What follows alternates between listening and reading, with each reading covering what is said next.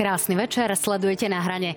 Je takmer celé tri roky vo funkcii, no práve cez víkend sa stala terčom vulgárnych urážok v Nitre. Kritizuje pritom aj vládnu koalíciu, napríklad za nastavenie aktuálnej sociálnej pomoci. No a exkluzívny prieskum pre reláciu na hrane od agentúry ako nám ukáže, ako sme my všetci spokojní s jej prácou počas troch rokov vo funkcii. Mojou, mojou hostkou je dnes práve prezidentka Slovenskej republiky Zuzana Čaputová. Vítajte, pani prezidentka. Ďakujem pekne za pozvanie. Dobrý večer. Dámy a páni, samozrejme sledovať nás môžete aj na stránke Noviny.sk, Noviny Plus.sk, v podcastoch. Prieskum uvidíte práve na stránke Noviny.sk. No a budem veľmi rada, ak nám pošlete pre pani prezidentku aj nejaké otázky prostredníctvom aplikácie slido.com na stránke www.joj.sk. Tak, nech sa páči, môžeme začať. E, pani prezidentka, e, ja som veľmi rada, že napriek tomu, že sme túto reláciu niekoľkokrát odkladali a prekladali, tak to načasovanie vlastne nemohlo byť lepšie. E, Iveta Radičová, keď odchádzala z politiky, hovorila, že ona vlastne nemá dôvod čeliť nejakým osobným úrážkam a nestojí jej to za to. Mali ste v tých ostatných dňoch pocit, že je čas odísť z politiky, alebo mali ste takú chuť to jednoducho povedané zabaliť? Ehm, k tomuto bodu som sa nedopracovala, priznám sa. Ehm, beriem tu ten mandát, ktorý som od občanov dostala vážne a viem, ako dlho trvá, takže ehm, beriem tú, tú službu naplno a bez ohľadu na to, že aké reči niekto o mne vedie, s tým veľa nenarobím. Pokiaľ teda sa nerozhodnem v niektorých prípadoch použiť právne kroky, tak samozrejme to nejakým spôsobom riešim, či už sama v sebe alebo návonok, ale úvaha o tom, že by som s tou funkciou mala skončiť v takejto, takejto súvislosti určite neprišla. No pýtam sa to predovšetkým samozrejme kvôli tým výrokom, ktoré zazneli v Nitre. Všetci sme ich počuli z toho dôvodu. Nemám za, nejaký, za potreby ich nejakým spôsobom opakovať. Vás sa to osobne dotklo? Bola to zvláštna kombinácia, lebo na začiatku, keď som, keď som si to čítala, keďže sme dostali od médií otázku a bol, bol tam teda citát, tak e, som tomu najskôr ani nechcela uveriť, pretože strana trojnásobného premiéra a, a klesnúť na takéto, takéto dno, alebo respektíve ho preraziť, e, to bolo, to bolo veľmi cez čiaru, to je úplne jasné. Myslím, že veľmi jasné, e, jasná bola tá následná odozva verejnosti, za ktorú som samozrejme veľmi vďačná, pretože to boli prejavy obrovskej podpory solidarity jednak voči mojej osobe, ale ja si myslím, že ďaleko ešte dôležitejšie je, že ľudia sa ozvali kvôli tomu, že toto je už netolerovateľný spôsob komunikácie eh, alebo vedenia politického boja, akokoľvek to uchopíme a že toto je za hranicou toho, čo, čo chcú ľudia tolerovať. Eh, ja rozumiem tomu, že politik musí zniesť, politička musí zniesť kritiku, ale toto s kritikou nesúvislí. Navyše eh, tie vulgarizmy sa spájali s prívlastkom americká a, a najhoršie na tom je, že tento prívlastok, ktorý mi strana Smer sa snaží prilepiť už v podstate možno dva roky, posledné obdobie, tak e, oni vedia, že klamú. Oni vedia, že na tom nie je vôbec nič pravdy. Rozhodli sa tú legendu vytvoriť, živiť ju z konkrétnych dôvodov a s konkrétnym účelom. Napriek tomu tento narratív ako keby e, fungoval u časti obyvateľov. E, máte pocit, že táto časť Slovákov si už jednoducho tak osvojila ten narratív, že pracujete v prospech Ameriky alebo Spojených štátov, že je to ťažko vysvetliteľné týmto ľuďom? Viete, počas korony aj pri každej inej vážnej téme časť verejnosti uverí nejakým teóriám alebo nejakým interpretáciám a veľakrát ich môžete akýmikoľvek faktami alebo dokonca vedeckými výskumami a tvrdeniami presviečať o opaku, ale oni si to nedajú vysvetliť. Takže ja mám v pozornosti to, že sa snažím vykonávať čo najlepšiu službu pre krajinu, ktoré, v ktorej som bola zvolená, pre Slovensko, ktoré mám rada, pre Slovákov a Slovenky, ktorým verím, že tu je potenciál, ktorý je hodný rozvoja a reprezentovania. A, a toto je taký nezmysel a oni najhoršie na tom je, ako som povedala, že oni, oni to vedia, že klamú v tejto veci.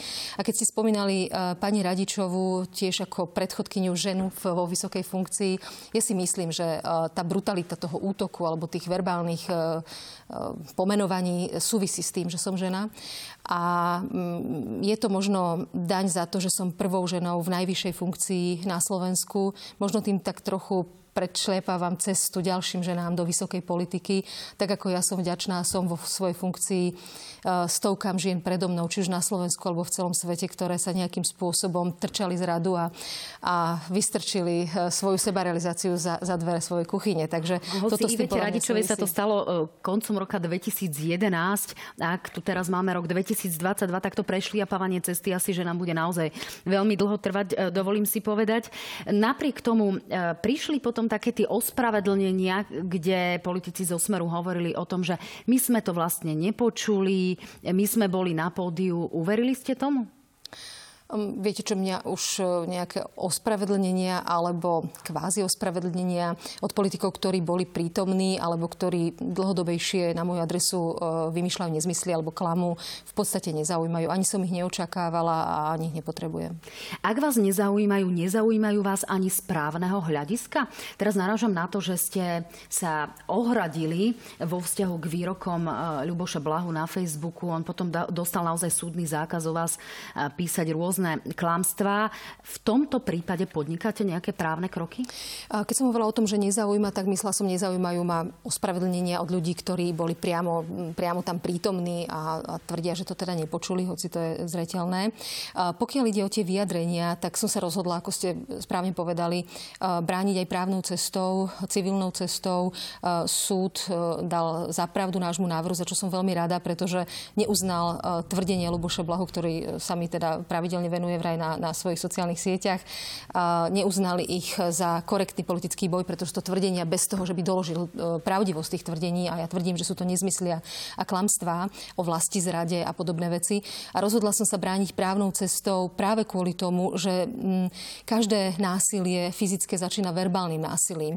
A keď mám a mám, e, samozrejme počas svojho výkonu funkcie aj vyhrážky zabitím, tak sú spájané presne s týmito prívlastkami a narratívmi, ktoré používa či už on alebo eh, jemu podobné osoby. Takže z tohto hľadiska som sa rozhodla brániť jednak samozrejme svoju osobu, pretože tu má naozaj aj presah do mojej osobnej bezpečnosti, ale aj, aj teda úrad, ktorý Vy sa obávate fyzického útoku aj v súvislosti s tým, čo ľuďom hovoria ľudia typu Blaha?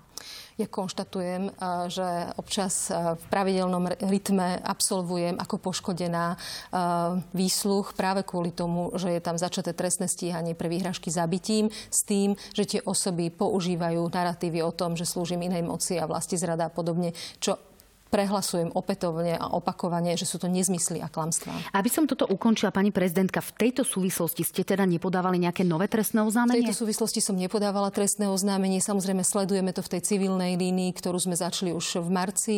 A viem, že zaregistrovala som v médiách, že policia alebo prokuratúra sa tým zaoberá, za čo som samozrejme rada, pretože oni môžu konať ex ofo z úradnej povinnosti. Ja som v tejto veci nepodnikla zatiaľ právne kroky. No, pani prezidentka, zaznela tam aj jedna veľmi vážna informácia informácia, ktorá sa týka práve Jana Kuciaka. Povedali ju Robert Fico a nech sa páči, teraz si to vypočujeme. Vážení priatelia, Nenechajme si zobrať pravdu o Kuciakovi. A my raz povieme, kto Kuciaka zabil. A budú všetci šokovaní, kto Kuciaka zabil.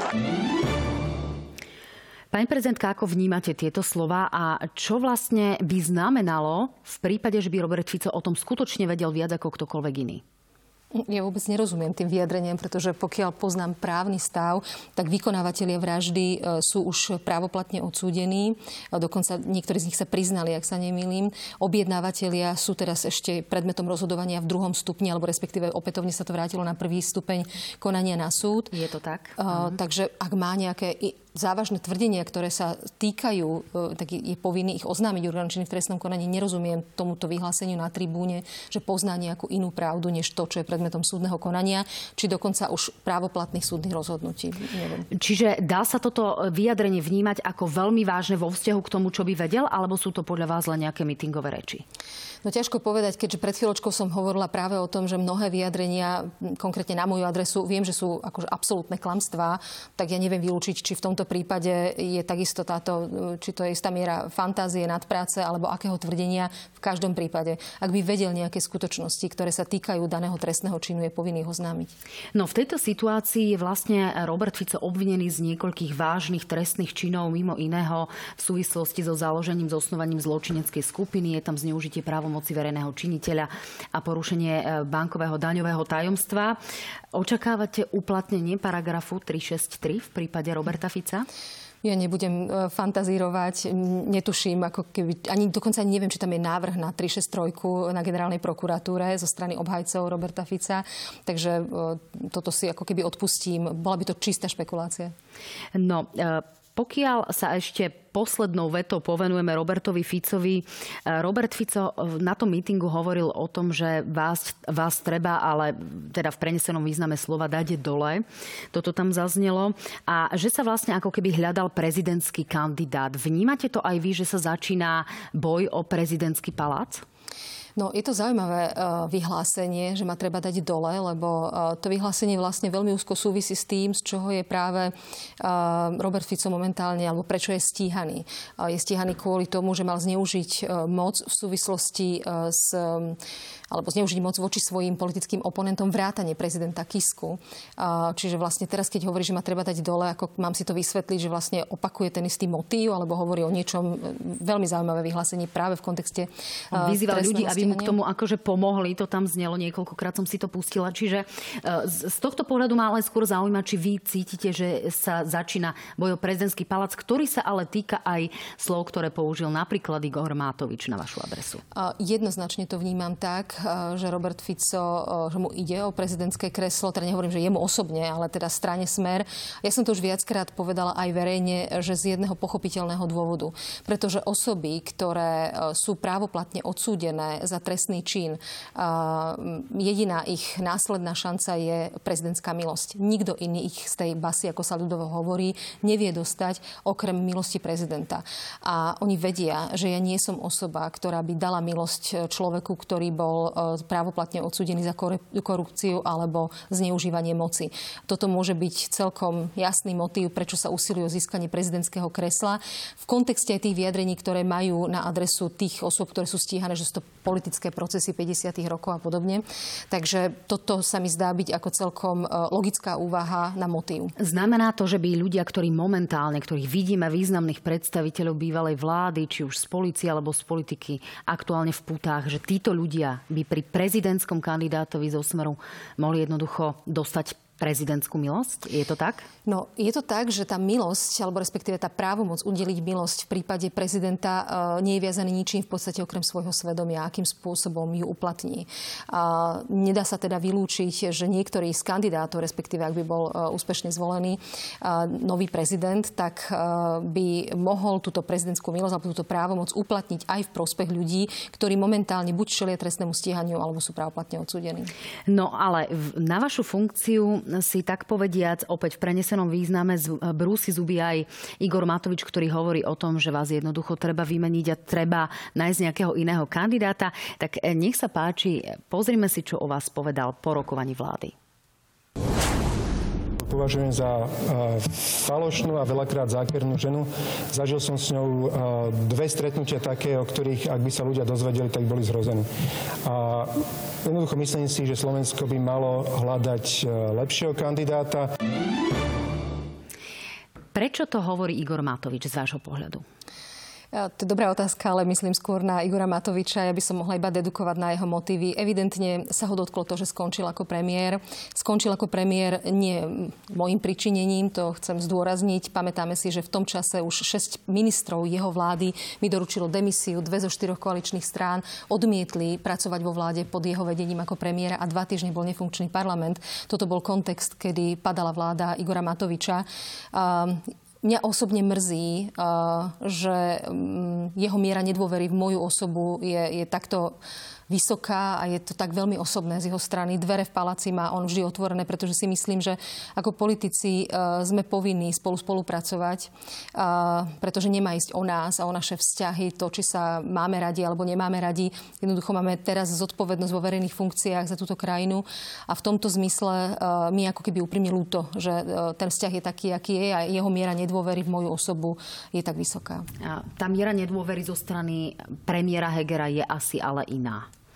Áno, musím povedať, musím povedať, že nielen pokiaľ ide o pána premiéra Hegera, ale ak si dobre pamätám, tak so všetkými ministrami vlády mám veľmi konštruktívny pracovný vzťah.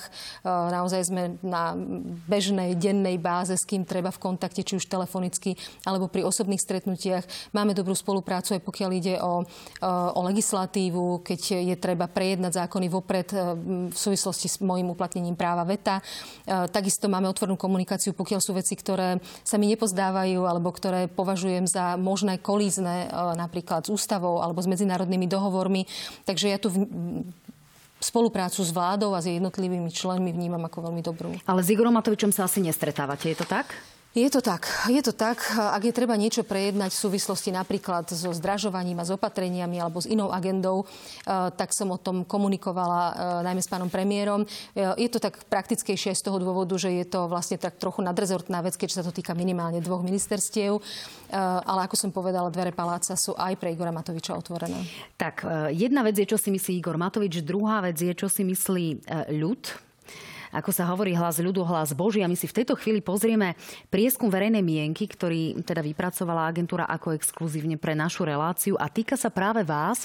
Pýtali sme sa ľudí, e, čo si o vás myslia a či sú s vami spokojní po e, troch rokoch od vášho zvolenia do funkcie. No a takéto sú výsledky. Z prieskumu vyplýva, že 25% oslovených je s vašou prácou po troch rokoch od zvolenia veľmi spokojných. Ďalších 30% skôr spokojných. Presvedčili ste teda, ako vidieť e, z tohto koláča 55% Slovákov. Skôr nespokojných je s vašou prácou 17,2%, veľmi nespokojných je 24,2%, spolu teda takmer 41,5% občanov nie je spokojných s vašou prácou. Poďme sa ale pozrieť na to, ako to vnímajú voliči podľa toho, koho volia, teda z takého stranického kľúča. To zelené je spokojnosť, červené nespokojnosť. Viditeľne najviac sú s vami spokojní voliči progresívneho Slovenska SAS a Oľano. Zaujímavý je ale postoj voličov hlasu to je ten druhý riadok, e, pretože práve medzi voličmi hlasu je s vami spokojná až polovica ich voličov. Veľmi nespokojní s vami sú práve voliči Republiky, Kotlebovci alebo voliči Smeru.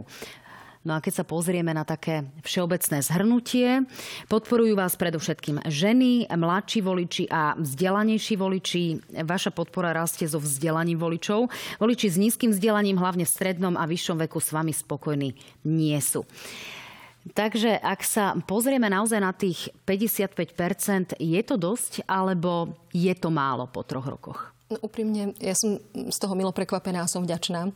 Ak si dobre pamätám, tak tá miera, respektíve ten mandát, ktorý som dostala vo voľbách, bol plus minus rovnaký.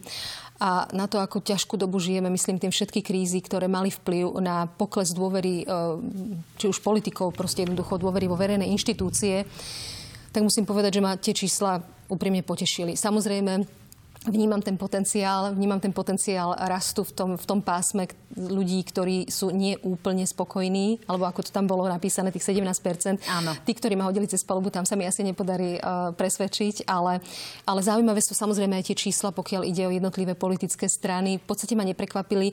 Uh, tie preferencie u strany hlas sú zaujímavé, že je to tak pol na pol, to je samozrejme zaujímavé, ale... Preto asi neočakávate ostré útoky zo strany Petra Pellegriniho, je to tak?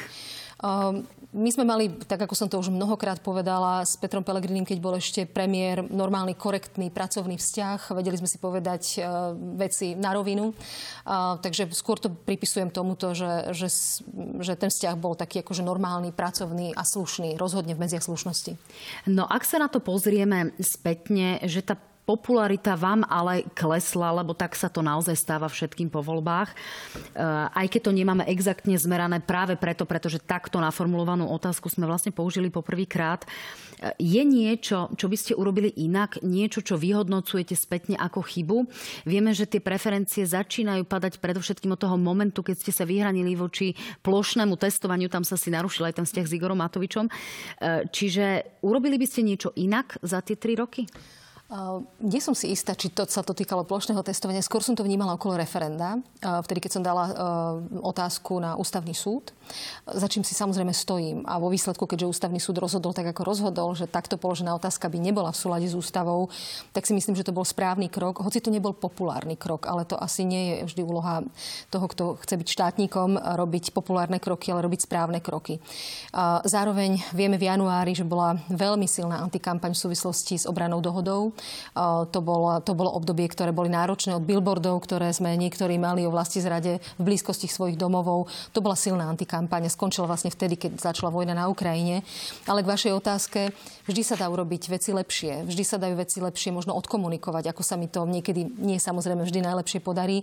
Ale možno to, čo mi je asi najviac ľúto, je, že tá moja ambícia, keď som vstupovala do tej funkcie a keď som o tom celom vôbec uvažovala, bolo, že nejakým spôsobom pomôcť tú spoločnosť skôr spájať, než rozdeľovať. Potom ale prišli neuveriteľné krízy, pandémia, vládna kríza, teraz je to bezpečnostná kríza, zdražovanie, energetická kríza, samozrejme bezpečnostná kríza v kontexte vojny. To obdobie samotné je nesmierne náročné pre nás všetkých a aj pre občanov. A, v, tejto, v tomto období nechcem stratiť tú nádej, že tú spoločnosť predsa len na nejakých hodnotových základoch, aspoň v časti tej spoločnosti, by sme mohli dávať viac dokopy, ako ju rozdeľovať. A tam vidím svoju úlohu, priestor na zlepšenie. Aj keď odborníci hovoria, že nedá sa byť uh, pre každého dobrým, lebo to asi ani nie je úloha prezidenta a silného štátnika, ale nech sa páči, vypočujeme si slova politológa, pána Struhára z Trenčianskej univerzity, ktorý sa vyjadril pre 24 podcast pre moju kolegynku Juliu Zelenkovú. Ako vás vlastne hodnotí? Nech sa páči. Aj kritika vlády v niektorých prípadoch mohla, uh, mohla odradiť časť uh, voličov koalície od sympatí k prezidentke, o opozícii teda nemusíme ani hovoriť. Tie tri roky ich môžeme hodnotiť ako úspešné. Sa snažila aj v tých ťažkých situáciách myslieť na tých slabších a nejakým spôsobom vyvažovať tú aktuálnu diskusiu o či už opatrenia alebo pandémii a o politickej situácii. No, pán Struhár to v začiatku naznačil. Budeme sa rozprávať aj o zdrážovaní, ale ešte predtým dve krátke otázky. Aj vzhľadom na tú podporu, ste už rozhodnutá, či budete opäť kandidovať?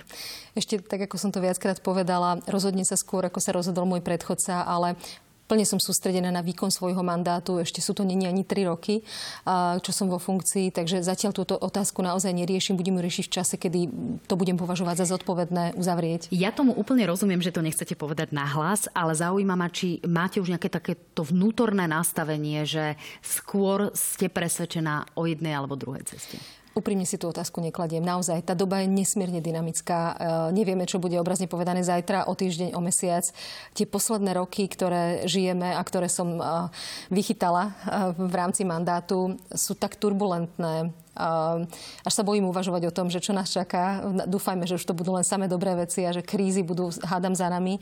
Ale veľmi to súvisí aj s tým, ako sa bude vyvíjať situácia na Slovensku, aj vo vzťahu k mojej osobe. Myslím teraz z hľadiska akceptácie verejnosti, lebo však to je zmysel tej práce, služba verejnosti. A to je pre mňa veľmi dôležité, či do akej miery je to, je to pre ľudí samozrejme priateľné, to, aký, akú politiku robím. E, služba verejnosti a možnosť ovplyvňovať veci je ale vyššia v exekutíve, preto ma zaujíma, či by ste neboli možno ochotná skôr ísť do stranickej politiky, skôr mať také tie e, väčšie právomoci v prípade, že by ste boli súčasťou vlády. Čiže neláka vás tá stranická politika, taká tá, e, také tie väčšie možnosti možno aj politického boja, čisto teoreticky, a vydať sa vlastne cestou Andreja Kisku, ktorý sa nerozhodol uplatniť si e, nejaké možnosti v rámci druhého mandátu.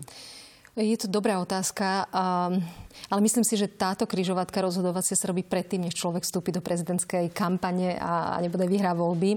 Takže si myslím, že tam už cesta nevedie a, a môj predchodca to skúsil.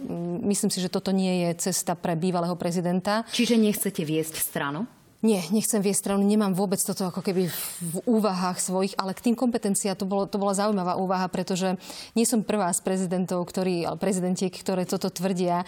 Totiž to na Slovensku tým, že máme priamu voľbu prezidenta, prezident má najsilnejší mandát, preto je vlastne mm, prvý ústavný činiteľ, pretože máme najvyššiu legitimitu priamo volený od ľudí. A zároveň tomu zodpovedajú aj očakávania verejnosti od toho prezidenta alebo prezidentky. Ale absolútne tomu nezodpovedajú právomoci, ktoré prezident, prezidentka má. Ja tým samozrejme nevolám po rozšírení právomoci na úkor parlament. My sme parlamentná demokracia a myslím, že tak je to správne a dobré, ale pre mojich predcho- následovníkov, už to nehovorím teraz o sebe, bez ohľadu na to, kedy sa môj mandát skončí, sú podľa mňa legitímne úvahy uvažovať o tom, či neposilniť tú prezidentskú právomoc napríklad aspoň v tom, že keď vetuje zákon, tak je potrebná kvalifikovaná väčšina na prelomenie veta. Sú to možno drobné veci, ale zároveň sú to veci, kde môže uplatniť ten mandát silnejšie, pretože vnímam ako priepastný rozdiel medzi tým, ako, aký silný mandát od občanov prezident, prezidentka dostane, s tým spojené očakávania a priepasť tým, čo dokáže naozaj reálne ako keby presadiť zmeniť, ovplyvniť. Ešte aká právomoc vám povedzme chýba na to, aby ste... Lebo to, o čom hovoríte, je vlastne e, potreba e, mať 76 hlasov, aby sa prelomilo to vaše veto v parlamente. E, tak Čiže ak, mhm. ak by ste si teda vedeli predstaviť tu ešte nejaké ďalšie nové právomoci, čo vám chýba, aby ste vedeli byť povedzme silnou prezidentkou, alebo aby úrad prezidenta bol jednoducho silný, aby nebol len reprezentatívny. Hmm ten mix je rôzny. V rôznych štátoch sú prezidenti, ktorí majú e, niektoré exekutívne právomoci. Priznám sa, že som si nerobila nejakú väčšiu analýzu toho, ako by to mohlo vyzerať. Toto je vec, ktorá ma úplne prakticky napadla. Myslím, že som dokonca spomínala možno ešte aj, aj v kampani. Ako som povedala, plne rešpektujem, že sme parlamentná demokracia a prezident nemá mať veľmi silnú úlohu, myslím, exekutívnu, tak ako to je napríklad vo Francúzsku. Tam nesmerujem.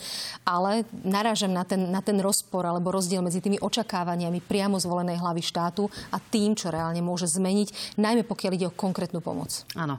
Je otázkou, či ľudia očakávajú od slovenského prezidenta to, čo od napríklad Emanuela Macrona, alebo možno nevedia naozaj, aké je to prezidentské nastavenie, čo sa týka právomoci. Ale pani prezidentka, poďme k tomu zdražovaniu. Je to veľmi veľká téma.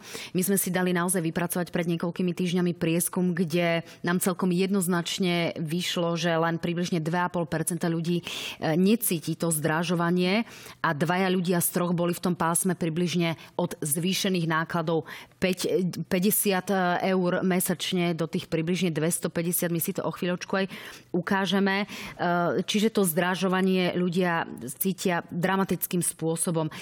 Je tá situácia taká, že hrozí na Slovensku chudoba? Na Slovensku chudoba už je. A myslím, že dnes dokonca boli zverejnené štatistiky o tom, že za posledné obdobie e, to pásmo chudoby sa ako keby posunulo a do pásma chudoby sa dostal väčší počet osôb. Každé šieste dieťa žije podľa týchto štatistík, ktoré boli Presne dnes zverejnené. Dokonca e, hovoríme aj o chudoby. pracujúcej chudobe. Nehovoríme o ľuďoch, ktorí sú bez zamestnania alebo majú zdravotné postihnutie. My hovoríme o ľuďoch, ktorí sú pracujúcou chudobou. To, to znamená, že to sú ľudia, ktorí každodenne pracujú napriek tomu, vzhľadom na situáciu, ktoré sa ešte obzvlášť v posledných mesiacoch ocitáme a ocitajú, tá situácia je natoľko náročná, že naozaj čelia chudobe. No, vy ste dlho vyzývali, niekoľko týždňov ste vyzývali vládu na to, aby prijala nejaké opatrenia. Tie opatrenia boli napokon pred dvomi týždňami zverejnené. Nebolo ale e, vypočuté volanie po príspevku na bývanie. Tá pomoc, ako je momentálne nastavená, je z vášho pohľadu, či krátkodoba, teda ten jednorazový príspevok 100 eurový, alebo tá dlhodobá, tie zmeny, ktoré predstavil Igor Matovič, sú nastavené dostatočne efektívne, alebo naopak sa nám tu vytvorí skupina ľudí, ktorí jednoducho schudobnejú? Ešte krátko k tomu, keď ste povedali, že niekoľko týždňov, je to, že niekoľko mesiacov. Prvú tlačovú konferenciu a poradu s odborníkmi k tejto téme, k téme zdražovania, inflácie, ktorá sa zvyšuje. Ten trend bol jasný už na jeseň, som mala v novembri minulého roka. Už vtedy som hovorila o jednom možnom nástroji, a to je príspevok na bývanie. A to je niečo, čo teda dokonca v programovom vyhlásení tejto vlády je to uvedené ako záväzok. A teda pre ľudí, ktorí nie sú len v hmotnej núdzi a zároveň, keď hovoríme o príspevku na bývanie, to nie sú peniaze iba na bývanie, to sú peniaze na nákupu chleba, čohokoľvek. Ale netrvám na tom, že to musí byť príspevok na bývanie, hoci je to nástroj, ktorý sa osvedčil v mnohých krajinách v okolí, čiže je to nástroj, ktorý funguje a siahli po ňom okolité štáty. A vláda sa rozhodla aj s inými cestami, čo je absolútne legitímne. Pokiaľ mám zhodnotiť tie opatrenia, konštatujem, že je potrebné, aby boli čo najskôr. To je prvá vec je maj a my ich zatiaľ nemáme. Nemáme ich pripravené v podobe, ktorý by sme, bola tlačová konferencia, ale ako legislatívny návrh, na ktorý by bolo možné sa pozrieť. Musím povedať, že sú tam aj dobré prvky. Samozrejme, ten jednorázový príspevok je fajn. Pokiaľ ide ale o tie opakujúce sa dávky alebo opakované dávky, vieme, že tam je daňový bonus, je tam zvýšenie príspevkov na dieťa a podobne. Uh, sú to je to pomoc, ktorá bola prijatá, alebo respektíve o ktorej sa uvažuje vo, veľký, vo veľmi veľkorysých číslach. To znamená, že to bude mať veľké nároky, pokiaľ je o štátny rozpočet. Zároveň ale konštatujem aj podľa všetkých analýz, ktoré sú z dostupných dát možné, vyšlo nám, že okolo 100 tisíc ľudí, ktorí sú v pásme chudoby, bude opomenutých. Kto Konkrétne skupiny ľudí budú opomenutí. Sú to napríklad nízkopríjmové domácnosti, ktoré majú deti buď odrastené alebo sú bezdetné. Samozrejme, veľkým problémom sú, sú jednorodičovské e, rodiny, ktoré áno, samozrejme, daňový bonus a tak ďalej, ale nie všetci majú možnosť byť zamestnaní z rôznych dôvodov. Cestujem po Slovensku, stretám sa s týmito ľuďmi, je z toho množstvo aj mediálnych výstupov, máme vždy aj tlačovú konferenciu k tomu. To sú konkrétne príbehy najmä žien, pretože okolo 80% jednorodičov sú práve ženy, ktorí čelia chudobe už teraz, už niekoľko mesiacov. Napríklad, ale aj dôchodcovia, nízkopríjmoví dôchodcovia a podobne. To znamená, rozprávame sa o ľuďoch, ktorí pracujú v zamestnaniach ako, ja neviem, poštárka, ktorá má vyšší vek a povedzme má odrastené deti, pokladnička a podobne. Tieto kategórie ľudí? Uh, napríklad, ale sú to napríklad aj ženy, ktoré majú zdravotne postihnuté dieťa, starajú sa o ňo, ale, alebo prípadne čakajú na to, že bude uznané, súdia sa niekoľko rokov, aby mali uznané, že to dieťa je naozaj zdravotne ťažko postihnuté. Napriek tomu sú viazané pri ňom, nemôžu sa zamestnať, alebo ako ženy, matky samoživiteľky, sa zamestnajú maximálne na dohodu, pretože inú možnosť nemajú. A práve kvôli tomu sa dostávajú do takej zložitej finančnej situácie, aj z hľadiska rôznych príspevkov, uh, že im tá situácia sa alebo že im v nej bude poskytnutá pomoc iba v minimálnej miere. Hovorila som o tom s pánom premiérom veľmi tesne potom, ako to bolo publikované. Ja som veľmi rada, že, že vnímal to, že tá, tá vec nie, nie je zatiaľ uzavretá a budú sa hľadať nástroje a riešenia, ktoré by tie opomenuté skupiny, viacerí odborníci, ekonómovia na ne takisto upozorňujú veľmi zhodne, aby, nebol, aby naozaj sa nezabudlo na nikoho, kto to najviac potrebuje. Pretože tie opatrenia, pardon, ešte posledná veta, tak ako sú nastavené, sú nastavené, čo je jedna z vyčitiek z ekonomického hľadiska, sú nastavené nastavené celoplošne. To znamená aj pre stredne a vysoko príjmové osoby alebo rodiny. To znamená, dostane príspevok ten, kto ho dostať nemusí, ale nedostane ho ten, kto ho potrebuje. Chcete tým asi povedať, je to tak? No. A čo slúbil predseda vlády, len doplním otázku, ak dovolíte, čo vám slúbil predseda vlády, e, čo s tým jednoducho urobí? E, to znamená, bude sa tá pomoc rozširovať už v budúcu stredu, ako o tom hovorí Igor Matovič, že teda vláda o tomto má rokovať, alebo ako to bude vyzerať konkrétne? Ešte k tej prvej otázke, že kto dostane tú pomoc, tak ako je to zatiaľ avizované, teda s tým, že nevidíme konkrétne dokumenty ešte, ale na základe tej tlačovej konferencie, je tá pomoc uh, ako keby prislúbená veľkoryso. A ja som samozrejme za to, aby sme ju dopriali každej rodine, s každým dieťaťom. Samozrejme, ak na to štát má, ale to je to B, kde je vlastne asi spor v koalícii, či na to štát má, kde na to štát zoberie. Toto je potrebné, aby táto otázka bola zodpovedaná, pretože ekonomovia tam majú otázniky, pokiaľ ide o zdaňovanie niektorých firiem. Ale zároveň ide o to, že tá pomoc v prvom rade, a to sú odporúčania naozaj, že všetkých špecialistov, má byť adresná. V prvom rade máme pomôcť tým, ktorí to najviac potrebujú. Ak nám vidú peniaze aj pre tých ostatných, skvelé. No ak hovoríte o odborníkoch, tak e, v tomto štúdiu sedela prednedávnom Iveta Radičová, ktorá je teda profesorkou sociológie a ona vidí veľké rizika v tom, že niekoľko, e, nie, niektoré skupiny môžu dokonca schudobnieť. Tak nech sa páči, vypočujeme si Ivetu Radičovú, ktorá bola hosťom analýz na hrane chudobní suma sumárum schudobnejú o 5% v porovnaní s predchádzajúcim obdobím. Takto to viem zjednodušiť. Čiže riešenie je v zmene nastavenia a indexácie životného minima.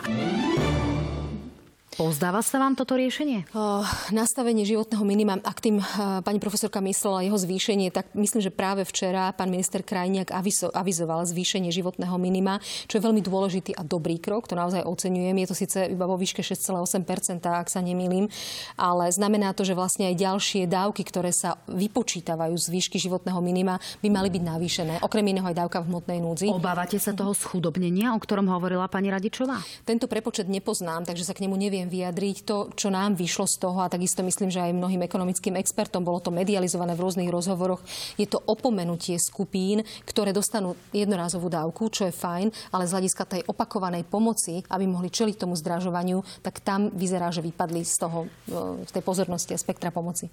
Pani prezidentka, ešte k, k vláde ako takej, pretože myslím si, že teda zdražovaniu sme sa pomerne dosť dlho venovali. E, dnes teda opäť prišla výzva na to, aby minister zdravotníctva zdravotníctva opustil svoju funkciu. Prišla táto výzva zo strany Igora Matoviča.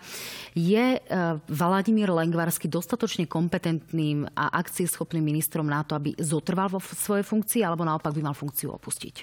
Zaregistrovala som uh, dnes podvečer vyjadrenia pána premiéra, že má dôveru v ministra Lengvarského a zároveň som zaregistrovala, že mal dnes tlačovú konferenciu. Nestihla som ju vidieť celú, ale iba ako keby pointy z tej tlačovej konferencie. Áno, on povedal, ktoré... že nemieni odstúpiť. Nemieni odstúpiť, ale hlavne tie obsahové veci, ktoré znamenali ako keby, že sprocesovanie toho, čo mu bolo vytýkané v súvislosti s fondom obnovy. Myslím, že to boli uh, tieto veci, ktoré sa týkali financií. Uh, ja ho považujem za ministra, ktorý uh, zvládal uh, dobre komunikovať e, krízu, ktorá sa týkala e, covidu. E, priznám sa, že ďalšie veci a podrobnosti tejto kauzy, ktorá súvisela s výhradami voči nemu, som nestihla dosledovať. Môžem sa k tomu vyjadriť následovne. Nebudem tu teraz vytvárať ano, argumenty. Rozumiem, ale... pán minister hovoril o tom, že sa vlastne stíha do budovanie tých nemocníc, mm. tak ako to plánoval. Napriek tomu, že Igor Matovič hovorí, že, že nie.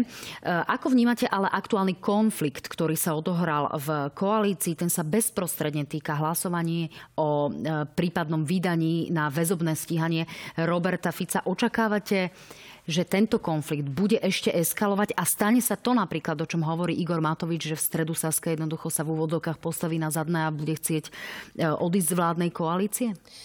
Ťažko povedať, ako ten konflikt dopadne. Nie je to prvý konflikt v rámci vládnej koalície. Ehm, zároveň rozumiem ehm, ako istému rozčarovaniu alebo sklamaniu vzhľadom na hlasovanie v parlamente, pretože táto vládna koalícia ehm, v podstate vyhrala voľby na tom étose boja s korupciou. A tu treba povedať, že áno, samozrejme, vláda a parlament, pokiaľ ide o boj s korupciou, nemá sa angažovať v individuálnych kauzách. Žiaden, žiaden politik sa nemá angažovať v individuálnej kauze politiku treba robiť v systémovej rovine, či už vláda alebo parlament. Je jedna jediná okolnosť, kedy sa politici sú ako keby dopýtaní a majú rozhodnúť, a to je vydávanie parlamentom e, poslanca Národnej rady. A tu sa mi zdá, že došlo k zvláštnemu javu. Na jednej strane čas poslancov, samozrejme v súlade s očakávaniami, prejavila solidaritu Robertovi Ficovi, podržala ho, ale časť poslancov ako keby nejak zvláštne uchopila tú svoju rozhodovaciu právomoc a zaznívali argumenty o tom, či je to dostatočne dôkazne podložené, či je treba väzba a podobne. Oni, tá otázka neznela k tomuto. Pretože ako vieme, v našom právnom systéme vyšetrovateľ navrhne, prokurátor uh, dá návrh potom na súd na vzatie do, do väzby. Súd rozhoduje o tom, je tam opravný prostriedok a prípadne ústavný súd a tak ďalej. Z politického hľadiska zlyhala v tomto momente, ktorý sa dá rozhodne považovať za kľúčový vládna koalícia? Ja si myslím, že sklamala očakávania, ktoré boli absolútne legitímne, ktoré vytvorila v kampani a, a s ktorými bola zvolená.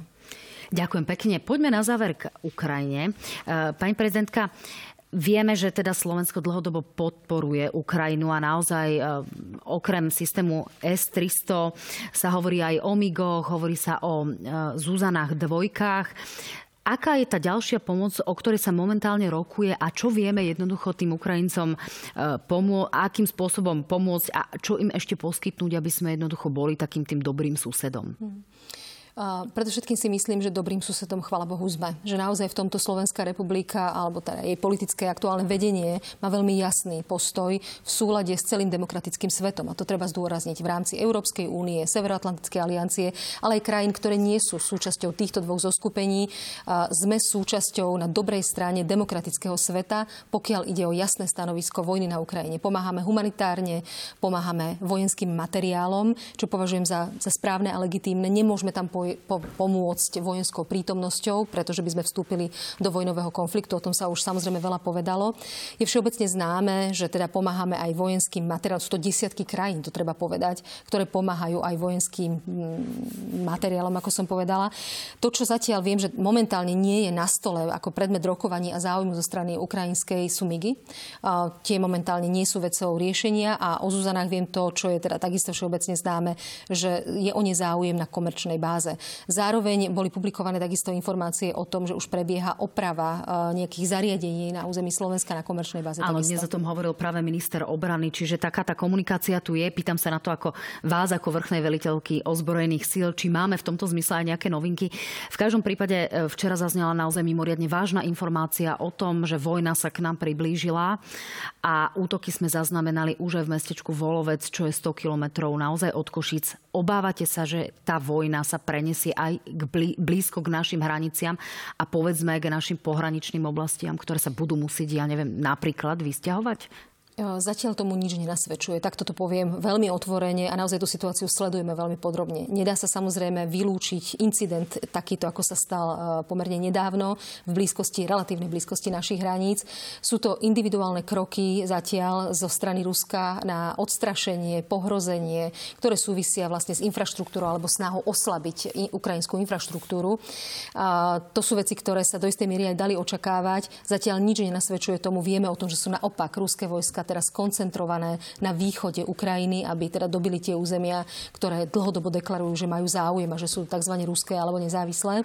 Takže nič nenasvedčuje tomu, tak ako som už veľakrát povedala, tým chceme vyslať istý signál upokojenia, že vďaka tomu, že sme krytí dážnikom Severoatlantickej aliancie, naozaj obrazne povedané, začať si s jednou z krajín NATO uh, je príliš vysoká hra a nič nenasvedčuje tomu, že by Rusko sa o toto pokúšalo.